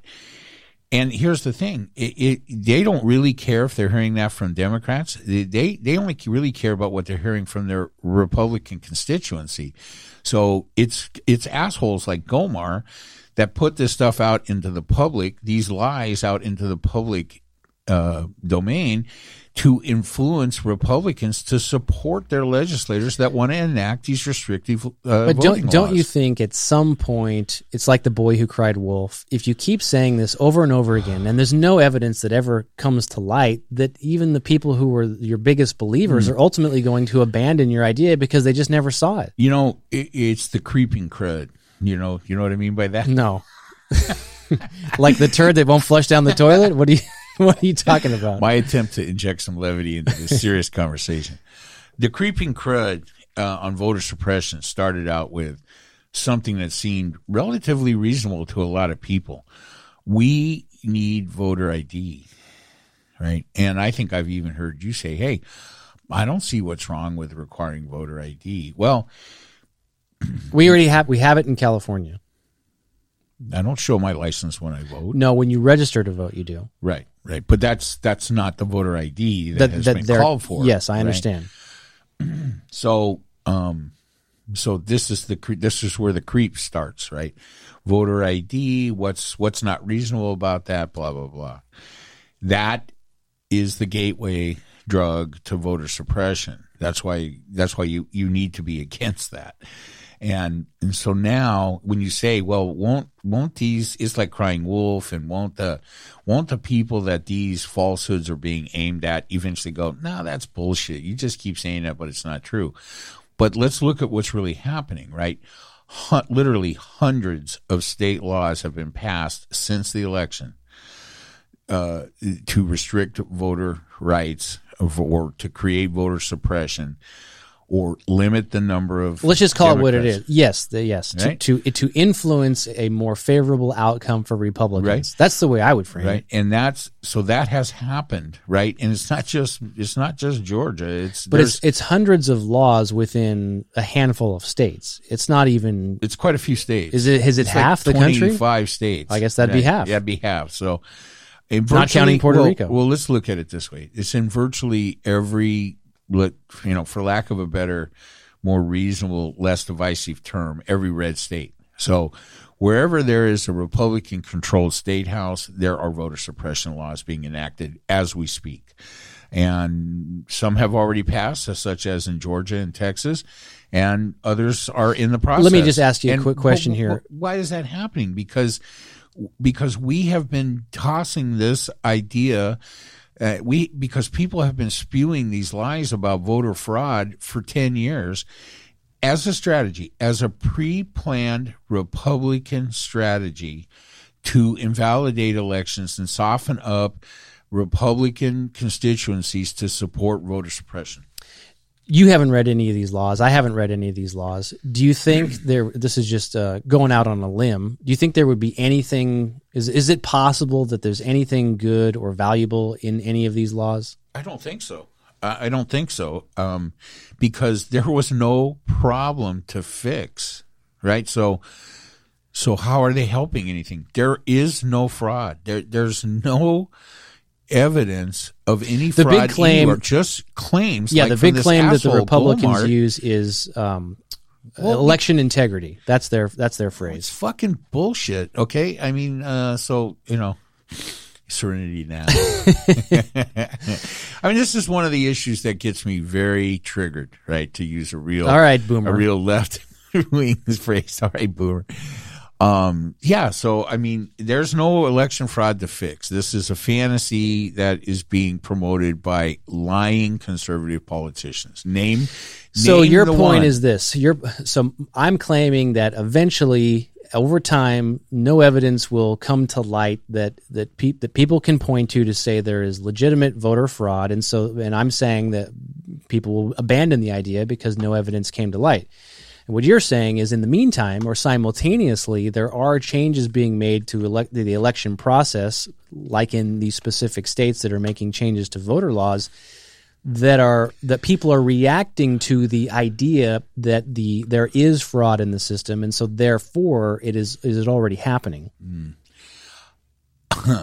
I think that Republican. here we go elon I think that Republican voters as a group understand that these are lies, and they also understand that promulgation of these lies by by people in the public um, will will make it easier for Republican state houses to pass voter suppression laws, which will then result in more Republicans being elected to both state and federal offices, which will further their desire to see a more conservative agenda nationwide.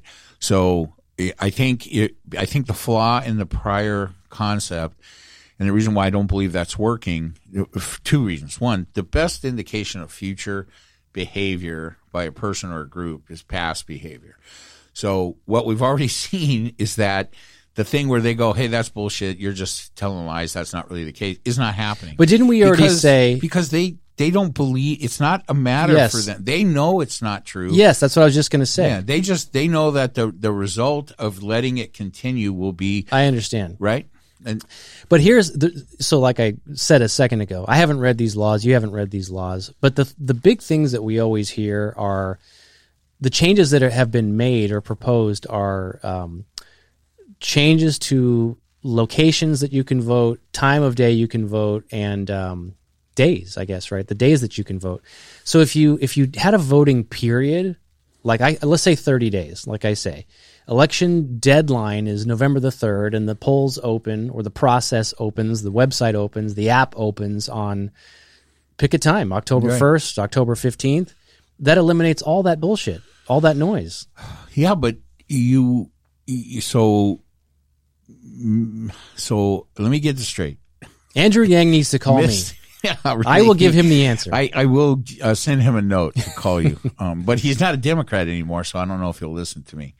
Um, what is this? The hot chick hour on uh, CNBC? It's always the hot chick hour Oh on God. CNBC. They have gone from the ugliest people to the most attractive people I've, on any of the networks. Uh, of course, they're, they're fleeing uh, Bloomberg because Bloomberg is off AT, AT&T.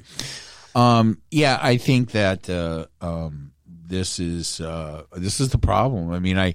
I, it's it, it, the Republican voters, that Republican constituency, understands that voters that voter fraud is a lie. I don't think they believe there's real. Do you think? I, I agree. I, I that and that's kind of where I just I, I'm bouncing this ball back and forth in my head about this idea because I believe you're right that they that the Republicans don't believe there was actual fraud. This is basically a tactic for them, a maneuver to try to create a problem so they can get their desired outcome, which is victory. Mm-hmm. So if the if the Republicans themselves don't believe it, at some point I think their base has to abandon it. I, I would get, but maybe they're hypnotized, brainwashed fucks. I don't know.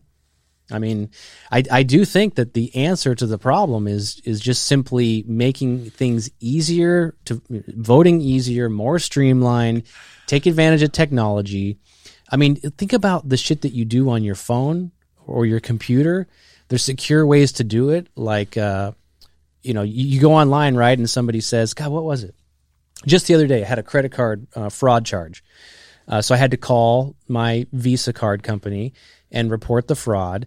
And one of the ways they identified, you know, they asked, "Do you still have this card?" Blah blah blah. But they said, um, in order for them to send me a new code, one of the last steps of the card to send me a new card, one of the last steps in the verification process was to send me a code. So I'm on the phone with them, and they said, "Okay, I just sent a code to your phone. Can you read me the number back?" Instant. Hey, this is me. I have this phone. I'm talking to you, and you two party uh, two party Verification. Yeah, So I mean, God, there's all kinds of you know technological ways we could do shit. Make it easier. There's no there's no reason that you have to have a goddamn physical paper ballot that you have to go to on one day of the year to cast your vote. It doesn't make any sense. It's not. It doesn't fit in today's society. Well, I mean, Putting people on the moon. We're sending people in dick rockets. so oh my god in the thing i heard with elon musk today uh kara swisher and elon musk uh, did um did talk about the bezos rocket the shape of it and so forth and how ridiculous it was. Um okay so uh here's the problem. I think you've hit the nail on the head right there. You're there there are there are ways to make elections more secure, even if there's no need to make elections more secure. But those are not the ways that are being promoted by the Republican Party in these Republican state houses across the country.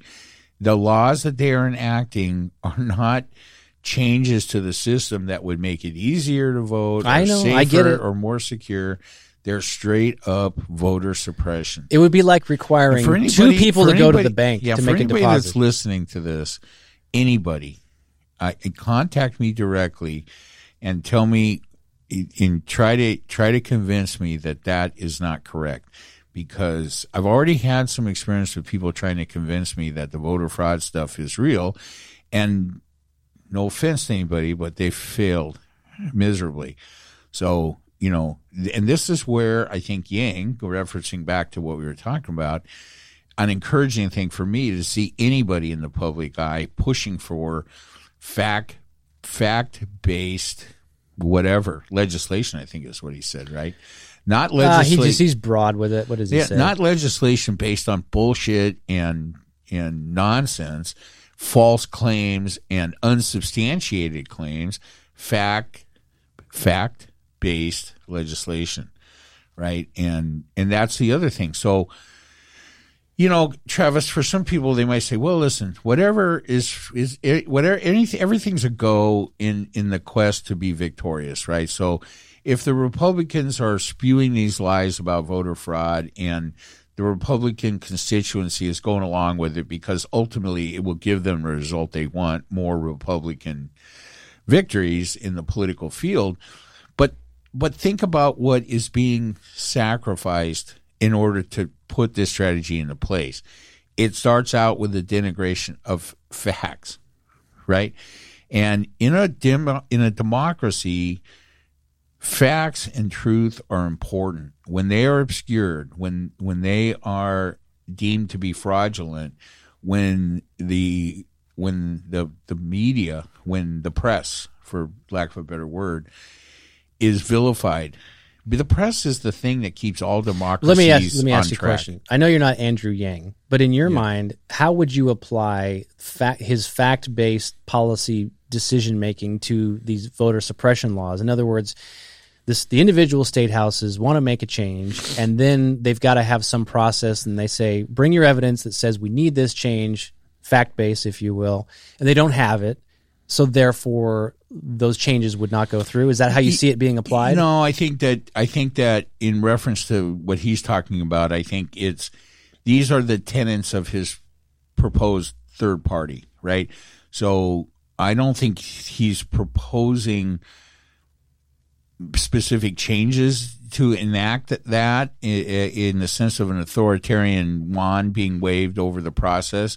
I think he's saying, hey, to be part of this movement, you need to be in favor of fact-based legislation. Well, they're not- all going to say they are. lie-based. Yeah, they're they're all going to say they are, and then even the Republicans, and they're going to say we have facts that support our claims. But the truth is that they they won't, and they don't. well. So how do you how do you apply it to decision making? That- that is a specific that is a specific tenet in that in that platform let's call that his party platform that speaks directly to disingenuous republican constituents that are allowing this this lie based untruth based legislation to happen in the state so I, I think it's just a I think these are he is stating the general tenets of this group that he's putting together, and if you want to be part of it, you have to be in favor of fact based legislating, right, and not not anything specific. So.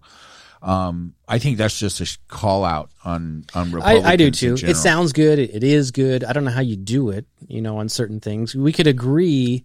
Uh, You know like like climate change, you could agree that there is man-made Well- climate change, but you could disagree on what to do about it. look, the Democrats aren't doing anything about it except whining about it, right? And and so and then you have a large amount of people that say, well, the both sides do it, which is not actually true either, but but to some degree, maybe it's true, right? I mean, I'm not ever trying to paint a picture of Democrats as being angels, right? Um, but in comparison to the fucking nonsense that's gone on with Republicans in, in the last few years and currently and probably the future, it, it's easy for Democrats to look like angels. It is because, and here's the real reason why Republicans are not offering any solutions at all. They're not offering any ideas that you, if you brought somebody here who didn't know anything about America, and you plopped them down and said, "Here's kind of how we make things work in this mm-hmm. country," you you can't point to anything the Republicans are talking about to say, "Here's a good idea for a way to go forward." There's just nothing there. because they when they get in power, they're not going to. They're the party of grievance. That's all, right? And this goes back to what I said earlier. If you're a victim, you have grievances. They're the party of grievances. Their politicians are all politicians of grievance. Everything they fucking talk about is some grievance Yeah. against Democrats. And so when they get in power, when they were in power over the last, uh, you know, previous five, six years, they it's not huge big ideas. They didn't declare you know, they didn't declare Donald Trump the king or something that would obviously create pushback, but a million small things were were done. Many, many governmental processes and and functions were dismantled and and all probably on the outward saying, well, we, we're for smaller government, we're for less bureaucracy, blah, blah, blah. But then you look at the specifics of what they did, and it turns out that it was all bad stuff, right? But we also, in the same breath, I also have to say, you know, nothing that the Democrats are offering is the answer either. So what's less than an angel? Is it like. What's a step down from, from full angel status? Yeah, well, not full angels. I'm sure of that. I mean, I, I, I mean, I, you know, as much as I've said a zillion times, and it's not actually true because I don't have a card. I'm not sure where to get one. It probably takes money. So Are you I not can- though? Aren't you a registered Democrat? I am a registered, Okay. so I guess that's what that means. I mean, I when they ask you to register, I don't register as independent or libertarian or free thinking or Jesus or anything else. Um, uh, so yeah, I'm a registered Democrat, so I guess that's the card that you carry. Um, but um, it's not because I believe in their their, their God given right to to rule. it's because compared to the alternatives, there's just no comparison.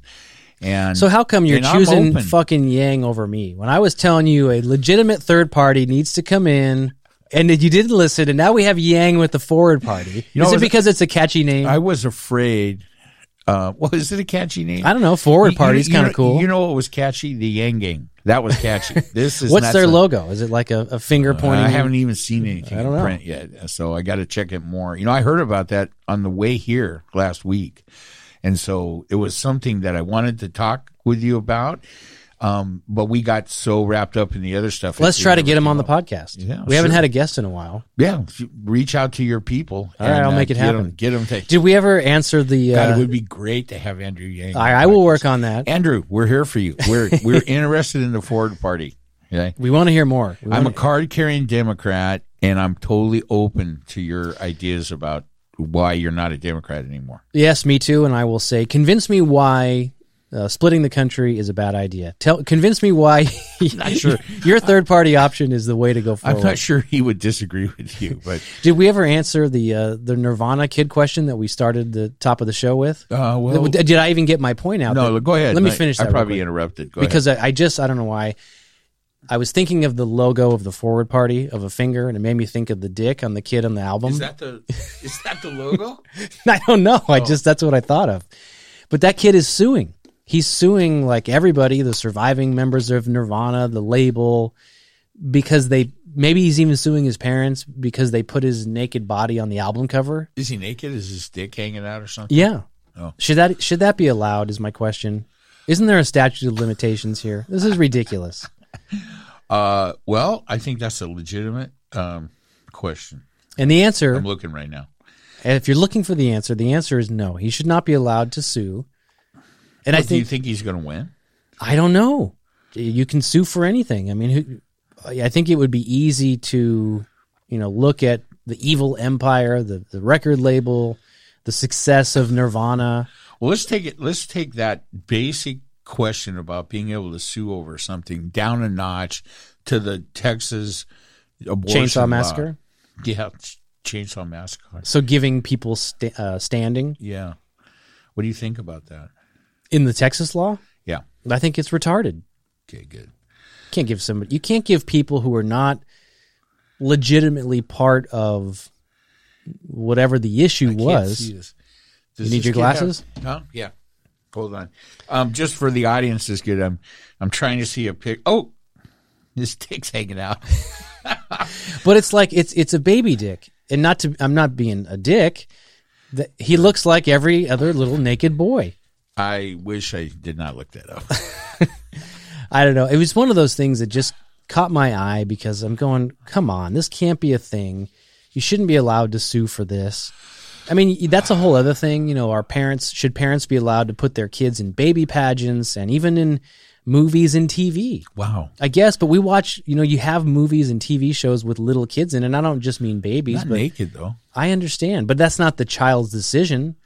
Right? The parents, I, just, I don't, you know, I never noticed that because I just never did because I'm not a pedophile. right? Nobody ever Pedophile, noticed. but, and I um, bought that album when it came out. Yeah. I never noticed. I mean, it wasn't a thing. I mean, that's right? just Nirvana saying, "Hey, we're going to do something that goes against the culture." it was edgy. Yeah. we're fucking uh, hipsters from Seattle. Look, Kurt Cobain didn't take the fucking picture. Exactly. That's not. It's nothing to do with him. So you're with me. The kid shouldn't be able to sue. Uh, yes. Okay, very yes, good. I'm with you on that. Thank you. one. Let, let's end on a positive note. we have come to agreement on the Nirvana question. All right, and in the meantime, yeah, let's let's say goodbye for today. Okay. Let's. Uh, I will work on Andrew Yang. Let's All see right. if uh, you know our people can talk to his people, and uh, blah blah blah. Yeah. All right. All right, everybody. See you next time. Bye. Bye.